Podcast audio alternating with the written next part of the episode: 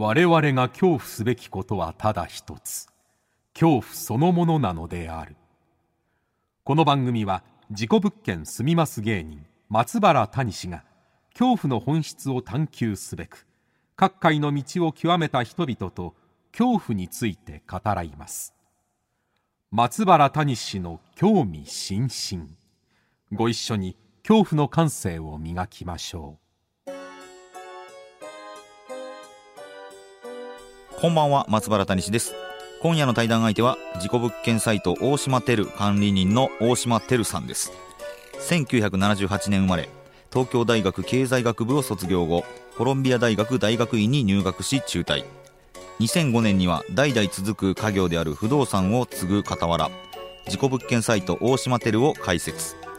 殺人や自殺などが起きた事故物件の情報を5万件以上掲載しており1日の平均閲覧数は100万弱にも及んでいますまた近年はテレビや YouTube などさまざまなメディアに出演オカルト界には欠かせない存在の一人となっておりますそんなてるさんと対談をお聞きいただくのですがえーまあ、まず恐ろしいのが今読んだ僕の大島テルを説明する台本を書き直しさせられたことですよね。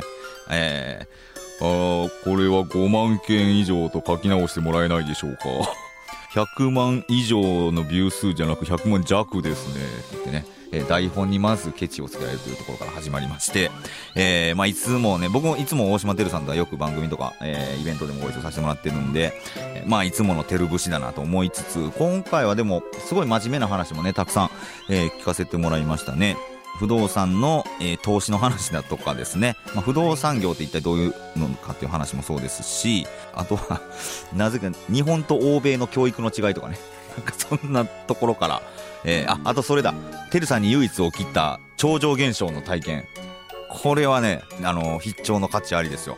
えー、ぜひとも皆さん、えー、最後まで聞いていただけたらなと思います。それではお聞きください。どうぞ。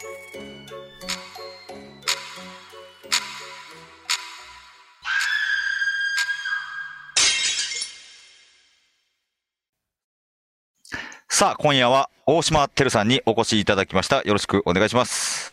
よろしくお願いいたします。大島てるです。はい。えー、大島てるさんとはですね、もう2013年ですかね。えー、っと、新宿ロフトプラスワンでのイベントでご一緒させてもらってから、まあ何かと一緒にいろいろさせてもらっとるわけなんですけれども、はい、えー、まあまず、未だに、まあ大島てるってなんだって思われてる方もいらっしゃると思いますので、はい。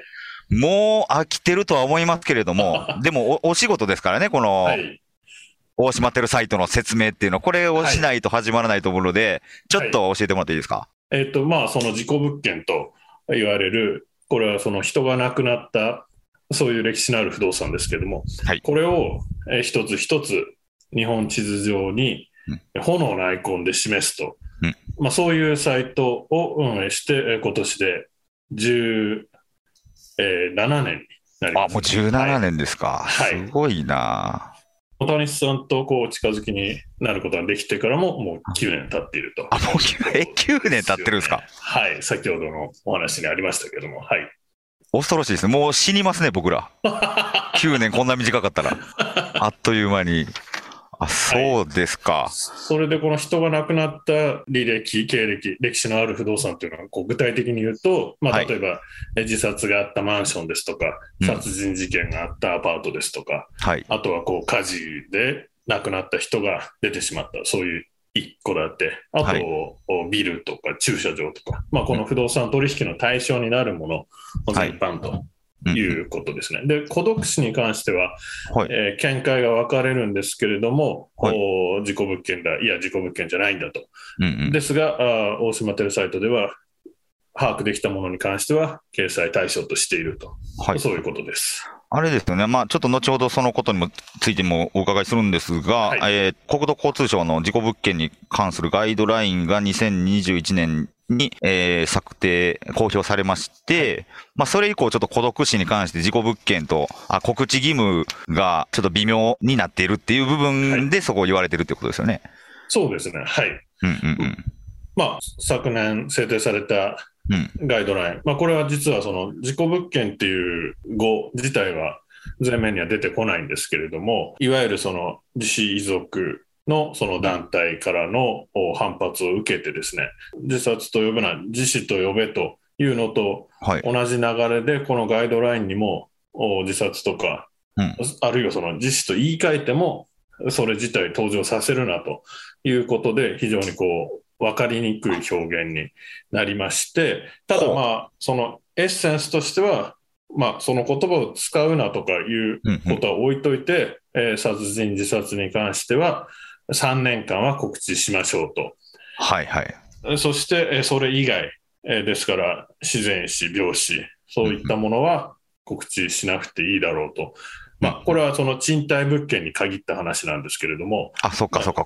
ここややこしいですよね。はい、はい、そういうガイドラインになりました。ただ、ここで、え今、その賃貸物件に限りますという話をしましたけれども、もう一つ重要なのは、うん、えー、特殊清掃、これが入った、はい、あった、えー、場合に関しては、たとえその大元が病気で亡くなったとかであっても、はいはいえー、これは告知すべきだというふうに定められました。はいはいはい。ですから、孤独死は告知不要っていうことではなくて、うん、えー、特殊清掃が必要ないようなものなら告知しなくていいっていう、それだけの話です。はいはいはい。だから今まで、まあ去年まで、その、いわゆる事故物件と呼ばれるものは、人が亡くなった物件はもう、もう事故物件と扱っていたんですよね、ほぼほぼ。えー、っとですね、そういうふうにしていた人たちもいます、業者さんの中で。で、他方で、いや、そんなあのルールがあやふやなんだから、うん、もう俺たちで勝手に決めようということで、もともと狭く解釈してた人たちもいて、まあ、要するにその業者によって、え何が事故物件かの捉え方が、まあ、業者任せだった、曖昧だった、あやふやだった、それを受けての今回のガイドラインですから、はいはい、このガイドラインを見てですね、今までよりも厳しくなったと感じる人もいるんですが、同時に今までよりも甘くなったなと感じてる人もいるっていう。はははまあ、これによってですね、この大島テルというサイトは、はい、今までは事故物件を載せるサイトとして、まあ、人が亡くなった物件は全部載せていたと言えていたと思うんですが、はい、孤独死は事故物件じゃないじゃないかっていう人がいるじゃないですか。はい。まあ、それももう載せてしまうということですよね。そうですね。あの、まあ、我々としては、まあ、このガイドライン制定を受けてというわけではないんですけれども、まあ、その、事故物件を載せるサイトなんだと、まあ、冒頭でそういう自己紹介は確かにしましたけれども、はい、えそうするとですね、えー、事故物件かどうか、事故物件じゃないだったらもう載せちゃいけないんじゃないかと、まあ、自分で自分の首を絞めるような、自分を縛るようなことになってしまいますので、はい、えー、まあ、その一言で言えば、あ事故物件を載せてるサイトですよっていうことなんですけれども、うん、おまあ、あまりそこにはこだわらずに、根本的に、えこのサイトを始めた動機につながる話なんですけれども、うんはい、次に住む人、借りる人、そして買う人がですね、うん、え嫌な思いをするんじゃないか、気にするんじゃないか、知ってたら契約しないんじゃないだろうかと、うん、そういう情報に関してはあおすれお知らせする、お伝えすると。その上で、えー、いや、そんなの自分は気にしないよっていうような人がいればですね、それは、そういう判断はあろうかと思うんですけれども、私の方でですね、運営側で、この情報はもう事故物件じゃないんだから載せなくていいじゃないかとか、絞るっていうようなことはもうできるだけしないようにしたいなと。あくまでも把握できた情報に限ってですけれども、はい、病死であれ、孤独死であれ、少しでも気にしいな人が気にするような、ありがたがってくれるような情報であるなら、それは載せて、まあ、それは国交省の定義に照らし合わせれば、事故物件じゃないんだということになったとしてもですね、このガイドラインで決して、その自殺、殺人、3年経った、例えば4年前、5年前の情報を載せちゃいけない、言っちゃいけない、告知しちゃいけないとかいうふうには定められなかったわけですし、なるほど、なるほど。病死、孤独死に関しても告知しちゃいけないということになったわけでもないので、そうか、そうか。はい。あくまでも、まあ、この最低ラインですよね。最低の話をしてるだけなんで、それ以上のことを引き続き公表、公開し続けるということは何もこう、禁止されてはいないです。3年以上前の人が死んだ話は、告知しなくても良い、まあ、はいガイドラインでは定められたけど、はいえ告知してはいけないっていうのはないっていうわけですよね。ないです。まあ、はいはい。あのそもそもこれガイドラインですから、法的拘束力がない、あくまでもそのこのコロナ禍でのマスクの、はい。をしてくださいみたいなレベルの話で、言う通りにしなかったからといって、その逮捕されるとか、罰金化されるっていうことではないですし、あのより重要なことはですね、不動産屋さんがうん。このガイドラインに従って告知する、あるいは告知しないっていうことをこれからしていったとしてもですね、うん。実はお客さんに訴えられて、えー裁判に負けるっていう可能性はある。まあ、これ自体がこう国交省がちゃんと言ってますね。はははなるほど。裁判になった時に、一応ガイドラインと照らし合わせての判例は出るかもよっていうことですよね。あのガイドラインに従ってたんですっていうだけでは負ける可能性はあるわけです。なるほど、なるほど。はいはいはい。まあ、それはいろんなパターンがあるから、それは裁判によっても変わってくるでしょうっていうそうですね。はい。お話ですね。一重に自己物件、自己物件サイトの説明するだけで、これだけいろいろ情報が入ってくるので、皆さんこんがらがるかもしれないですけれども、まあ言ったら、人が死んだその物件、知り得る限りは全部載せるっていうことですね。我々はそうしてます。大島テルというサイトでは。はい。はい。それで、えーそれを17年間続けてきたので、今では海外、国外の物件も、おあ情報が集まるようになってきてるんですけれども、まあ、皆さんが関心があるのは日本国内、日本のものだと思うんですが、日本のもので言うと、お5万数千件で6万件近くなってますね。ですから、おすごいな。あのこその。台本にはえー4万件と書かれてるんですすいませんね。更新されてるんですね。ナレーションの時にはあ新しい情報で。わかりました。はい。ここ5万件に書いておきます。ナレーションは後から取るんで、はい安心してください。はいはい。えー、それではですね、ちょっとこの番組はですね、ちょっと興味津々の今日が、恐怖の今日なので、はい。怖いということに特化したことをちょっと聞いていこうと思うんですけど、大島てるさんにとっての、この子供の頃とか、大人になる前ですよね、怖かったこととか、ものとか、ありますかね？はい。あの、この大島テル、実はその私の祖母のテルの名前を冠したサイトなんですけれども、はい。まあ私はおばあちゃん子だったんで、うん。あの、祖母によく言われていたことを、まあ今の質問で思い出すんですがあの、えー、ツエツエバエでしたっけ？ツエツエと読むんですかね？あのえ、アフリカのハエ、まあ、ツエツエという言葉自体がハエっていう意味みたいですけども、つえつえばえっていうのがいるんですか？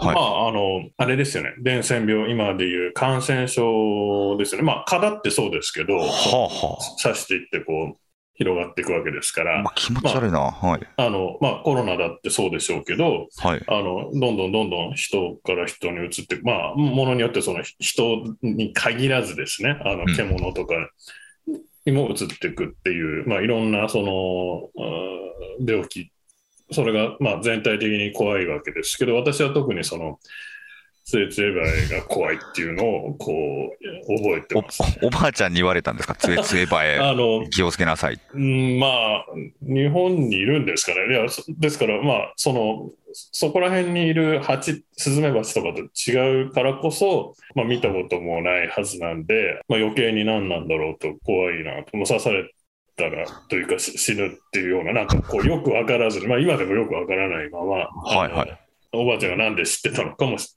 含めてよくわからないまま、怯えてましたね。はい。その正体がよくわからないからこそってこと。はあ、はあはあはあ、つえつえばえが怖いしょ、あの、子供やったんですね。はい。あれ、え幽霊とか怖くなかったんですか？うんお化けまあ、そういうのは、あんまり、あの、まあ、高所恐怖症でしたね。あ、高いところも怖い。はい。はい。な高いところはもう理由とかなく、生理的に怖いですかね？そうですね。あの、高層マンションとかに住んでたわけではないっていうのが、まあ、根本的な、あの、な、慣れてないってことなんです高層マンション住んでたらなれるんかな？はい。はい。まあ、怖いですね。高いところは怖い。はい。はあ、はあはあはあ、他、なんか怖いことないですか？あの、地震、雷、火事、親父じゃないですけど。えっと、あの、交通事故はやっぱりあ、交通事故が怖い。はい。加害者になることも含めて。いいですね。リ、リアルな、あれですね。いや、かもうかなり理不尽ですし、まあ、それは理不尽なことは世の中一家に、そうですねもありますけれども、被害者と思ったら加害者にされることもあるし。はい。うん、うん、うん。なるほど。交通事故も怖いと。はい、はい、はい、はい。え、あのー人が死ぬっていうこととかは怖くなかったんですか？うん、まあ、あの、痛いのは嫌ですけど、はい。あの、まあ、それはいつかみんな死にますし、うん、うん。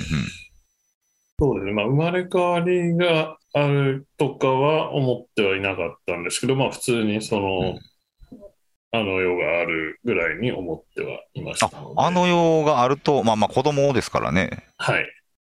だから、その、殺されるとか、うん。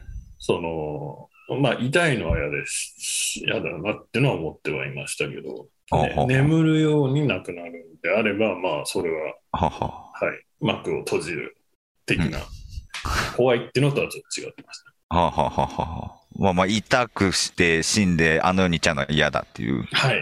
ですよね。あの、まあ、てるさん多分合理的な考えをすごいされてると思うんですけど、これどう考えてもやっぱり不思議だなみたいなことってありましたかね？そうですね。あのーまあ、その、オカルト、あるいはこの心霊的なものとして、こう、うんいろんなことがこう一緒くたにされがちですけど、はいよくよく考えてみれば、絶対嘘だろうっていうようなものから、うんい。や、これは逆に絶対本当だろうって思えるようなものまでいろいろありまして、例えば手相とかは統計だと思ってますから、はいはい。あのまあまあ信じてますし、宇宙人に関してはむしろ絶対いるだろうと、いないと考える方がおかしいだろうというように、こうそれぞれ全部ひっくるめて嘘だとか信じるとか、どっちでもなくてですね、ああのもうジャンル別にいろいろありまして、でそういう意味で言うと、あの予知夢みたいなのは、あのえー個人的に結構あるように思ってますね。おーそれはもう人間の、なんていうのか、能力としてあるんじゃないかみたいなことですかね。あ、えっと、言いますか、私自身が、あの、体験談というかえ、え体験談とよ、予知夢あったんですか？いや、まあ、それはありますね。あの、ほえ他の、例えばその、ど、どんなえ予知夢ーですか、幽霊を見たみたいのはないんですけど、ほ予知夢ぐらいだったらあるようう。ど、何。覚えてる範囲で何を、いや、本当全然ししょぼい話ですけど、いや、いいいいですよ。もちろんその、夢の中ではい。宇宙船に乗ってたんですよ、私が。ほそれで、その、ドアが開いちゃって、というか半開きだったので、う。はい。でそのままだとみんなこう外に出ちゃうわけですから、はい。急いでこう閉めるボタンを押さないとうんうんいけないんですけど、閉めるボタンを押そうとした時に間違えて、開けるボタンをさらに押して、ああ。もっと開いて私が宇宙空間に放り出されて、うわーってえなって起きるっていう夢を見たんですよ。はい。でなんだこれはと。おおお、嫌だなと、あれ結局死んだんじゃないかと、死んだからから目が覚めたんじゃないかと。はいはいはい。いうふうに思って、で、あの、まあ、それ自体は全くオカルト的な要素はなくて、今のうん。宇宙技術で言えばですね、まあ、むしろもっとハイテクな話になってるはずなんですけど、はい。まあ、映画とかドラマでいろんな知ったイメージでそういう夢を見たって、ほうと、まあでも嫌だなというふうに思って、で、あの、起きて、あ、もうこんな時間かと。じゃあちょっと今日は、あの、そういえば手紙を出さなきゃいけなかったなとはあいうふうに思い出して、うん。で、近所の郵便ポストまではい。自転車で行って、ちょうどこうアメリカ宛てに封筒を送らなきゃいけなかったんですけれども、はい。何も考えずに投函しようとした寸前に、うんあ、待てよと。これは国際郵便物だから、はい。いつも通りの左の方に入れるんじゃなくて、右のあの速達とか大型とかのはいはいはい。大都会だと2つ穴がありあありますね。よあります。受け口がはいはいはいはい。っていうことを私はこう間違えて、いつも通りの普通郵便の内国郵便の方に入れてしまった瞬間に、あ、この2択で間違えるっていうことを広いな。うんはい。あの、知らせてくれる夢だったんだなと広い。思いました。こうそう、間違えてポスト投函したのが、はい。あの、夢の中で見た、開けるボタンと閉めるボタンを間違えたことが予知夢だったんじゃないかっていう話ですよね。まあ、あの、そうですね。右左と開ける閉める。まあ、み開ける閉めるも右左でしたし、あの、結局二択で肝心なところで間違えるっていうことを、お警告的に教えてくれたんじゃないかで、結局、警告、警告によって防げなかったんですよねな。い。や、防げなかったです。夢もそうです。防げなかったです。回避はできなかったんですけど、はい。ただ、あの、それは郵便屋さんが結局、後で分類をちゃんとしてくれますから、まあまあまあ結局は届くんですけど、これのことかってなったんだ。そうですね。今朝見た夢は。はい。ああ、これは、やっぱ、不思議というか、テルさんにとってはもうあったことですもんね、これは。そうですね。で、あの、そその瞬間に、こう、後から夢を見た記憶を、こう、でっち上げたとかじゃないんで、もうはいはい、もう間起きた違いなく。時点ですごいい嫌な夢だなって思ってたわけですから、はいそういうなんか虫の知らせ的な系統の話は人から聞いた話でも、あのまあ、それはあっても、なるほどなっていう思いで聞いてますね。はい。なるほど。これはムーにかける話ですね。はい。あの、まあ、この類のことは、ですから、何もかも超能力、うんスプーン曲げとか、うん空中浮遊とかと一緒くたにはできないなと思ってます。はあ、はあはあ、なるほどな。まあそんな、そんな、まあ、幼少期のテルさんから、あ、はい。あの、まあ、今の夢は全然最近の話です。最近の話なんですか？最近、ポスト間違えたんですね。めちゃくちゃ最近の。めちゃくちゃ最近なんや。はい。もう令和に入ってからですね。あれもむっちゃ最近やな。で、えーまあ、事故物件、工事サイトを作るまでですね、どんなこの人生を送られてきたんですかね？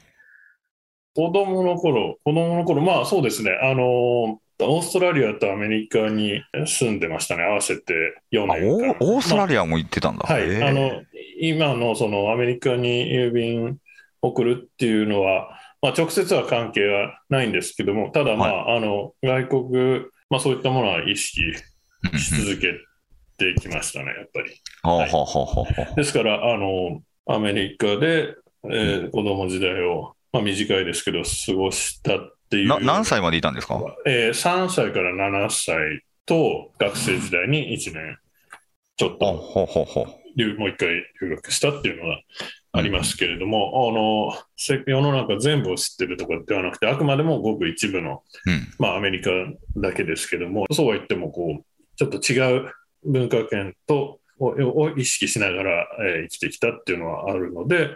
えーこのサイト運営というもの、この発想にもつながっていてもおかしくないかなというふうに思いますね。はい。え、その、えーアメリカ、オーストラリア、まあ、海外に行ってた時で、なんか、日本とは違う、外国だからあった怖い体験とかはないんですか？あ、もちろん、あの、銃社会ですから、それは、ああの、銃の怖い音は、な。そもそもオーストラリアからアメリカに移引っ越す時点ではいかなりビビってましたね。そのオーストラリアはそんなことないんですけど、アメリカはもう銃社会だからっていうことを。親に脅されて、脅されたんや。かなりビビってたのを今でも覚えてます。で、あのあただですね、こう、銃っていうのがですね、こう、はいイコールにするものっていう扱いなんです。つまりその、谷さん柔道をやられてたと思いますけど、私もはい柔道をやってましたけど、はい。あの、やっぱりこう、男女で差がありますし、同じ同性同士でも年齢とか体格ですごくこう、まあだからこそ体重別に分かれてるわけですけど、はい。世の中でこう、喧嘩とか、あるいはこう悪いやつ、犯罪者はですね、うんうん。そういう性別とか体格差とか関係ないわけですよね。まあ関係ないというか、むしろ弱いやつを狙うじゃ弱い人を狙うじゃないですか。で、そういう時に拳銃が、ピストルがあれば、こう、イコ平等に持っていけるっていう発想があるわけですよ。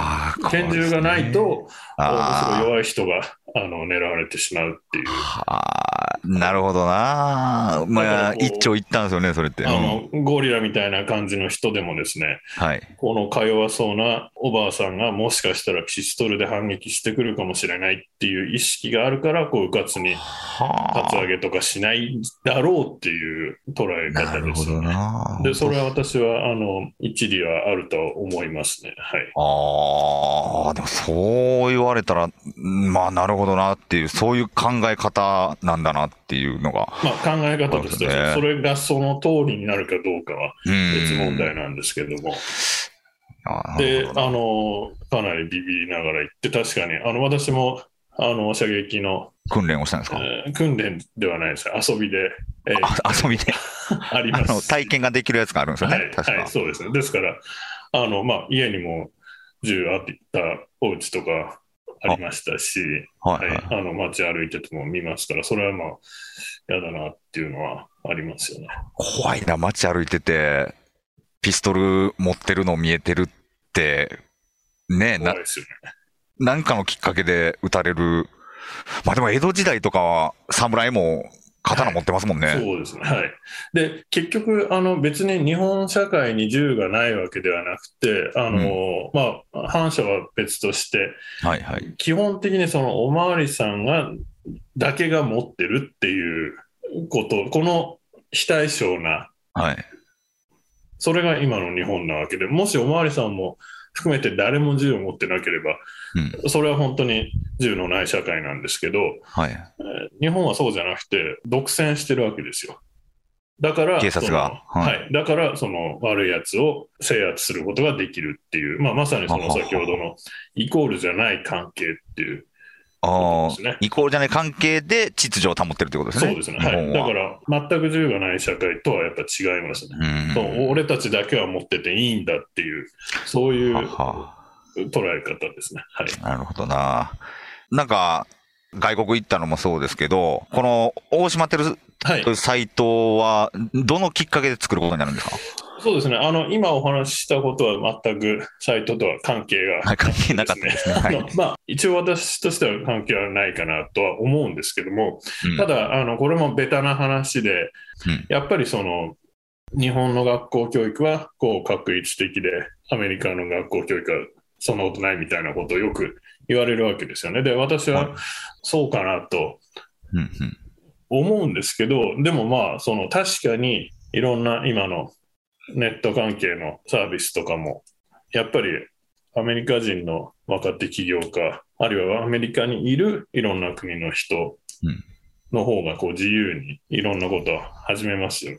例えばその Facebook にしても、まあ映画にもなりましたけれども、はいはいはいはいク。ラスの女子がどっちが可愛いみたいなことをうん比較し合ったりとか、そういうところをやってたわけですよね。あ、ですからそ。そんなの日本でやったらもう速攻炎上して叩かれてはい謝罪案件ですから。まあまあ、今の日本ならっていう話はいですけど。。まあはいだからこう、すごくこう、確かにそう言われると、うん私が自己物件マップをやりま、やりますというか、やってますっていう時に、もうすぐ足を引っ張ろうとする、すぐ叩こうとするっていう感じは、あの、日本的。これは日本、まあ悪い意味で、まあ私は日本が好きなんで、あんま悪くは言いたくないんですけど、あのうんもしかしたら、ちょっと外国人的な感覚でやってるのかなっていう。なるほどな。確かに、出る杭は打たれるじゃないですけど、うん。日本は、やっぱりこう、下に一緒になろうとするというか。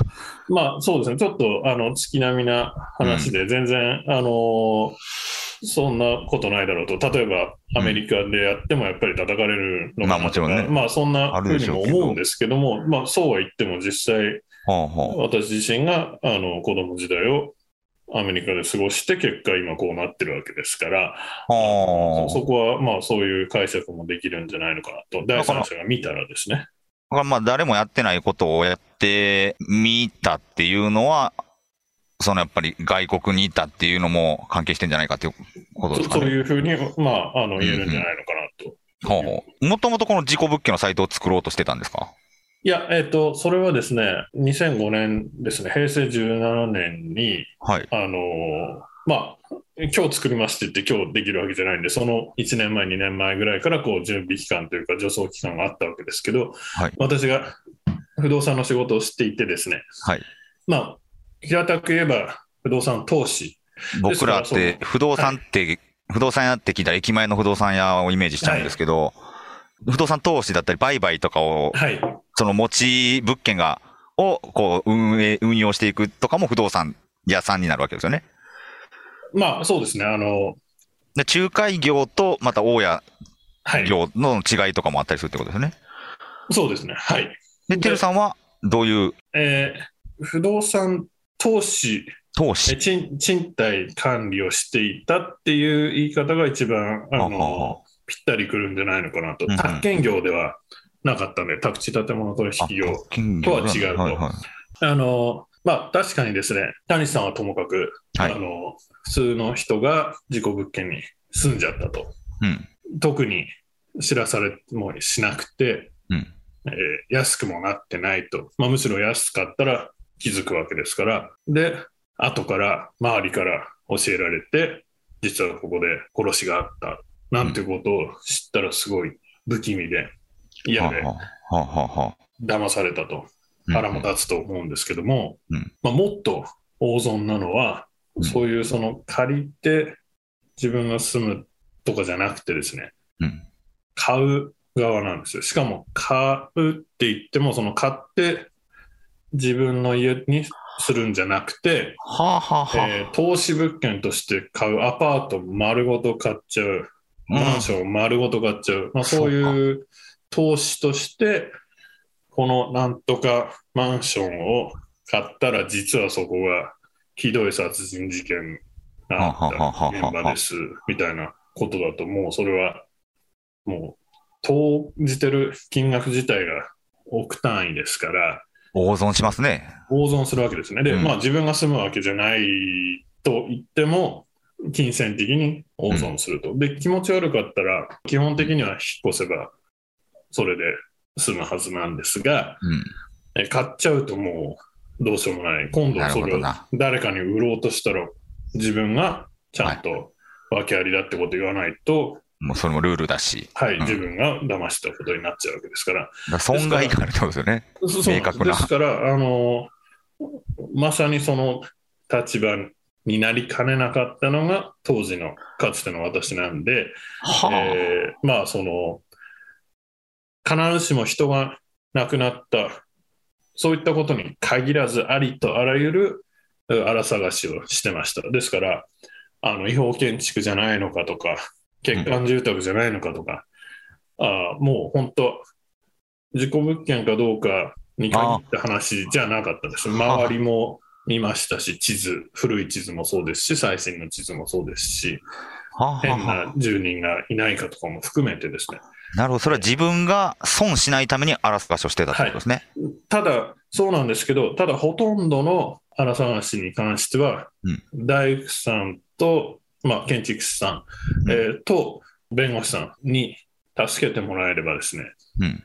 なんとかなるわけですよ。まあ、お金はかかりますけども、プロの助けを借りて、大抵のお新築であれ、中古であれ、あるいはまっさらな土地であれですね、いろんなことが把握できると。で、もちろんその完璧な物件なんかないわけですから、うんうん。いろいろとこう問題はあったとしても、それをこう承知の上で、じゃあ安くいくらいくらぐらいなら買ってもいいかな、投資してもいいかな、みたいな判断ができるんですけど、うんうんうん。事故物件に関しては、えー専門家がいなかったと。いないから、誰に頼んでいいかもわからないし、まあ、でもそうは言っても、は何かあったら大損するのは自分たちだから、あ。はえー自分たちのために自分たち自身でえー調査に手間暇、労力、お金や時間かける必要があるなっていうふうにあ。思うはです。はいあ。そこからのきっかけということなんですそうね。じゃあちょっと、まだね、事故物件サイト始まる序章の話になって終わっちゃうんですけど、はい。一周目、すみません、お時間、お時間になってしまいました。はい。はい。えー、まだ来週、この事故物件サイトを、まあはい作ってからの苦労や、はい。まあ、怖かったことなどね、ちょっと聞いていきたいと思いますので、はい。大島てるさん、今週ゲストで来ていただきました。ありがとうございました。こちらこそありがとうございました。はい。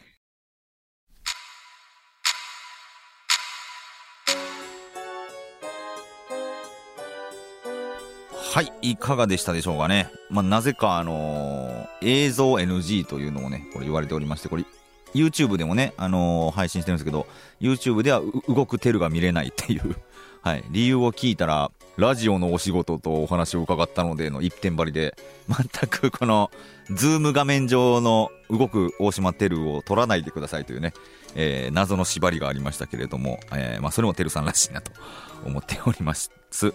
これ、大島テルがどうやって解説したかとかにまだ行くまでの話でしたね、今週は。はい。ちょっと来週はちゃんとサイトのことも聞いていきますので、えーぜひともお楽しみにしてください。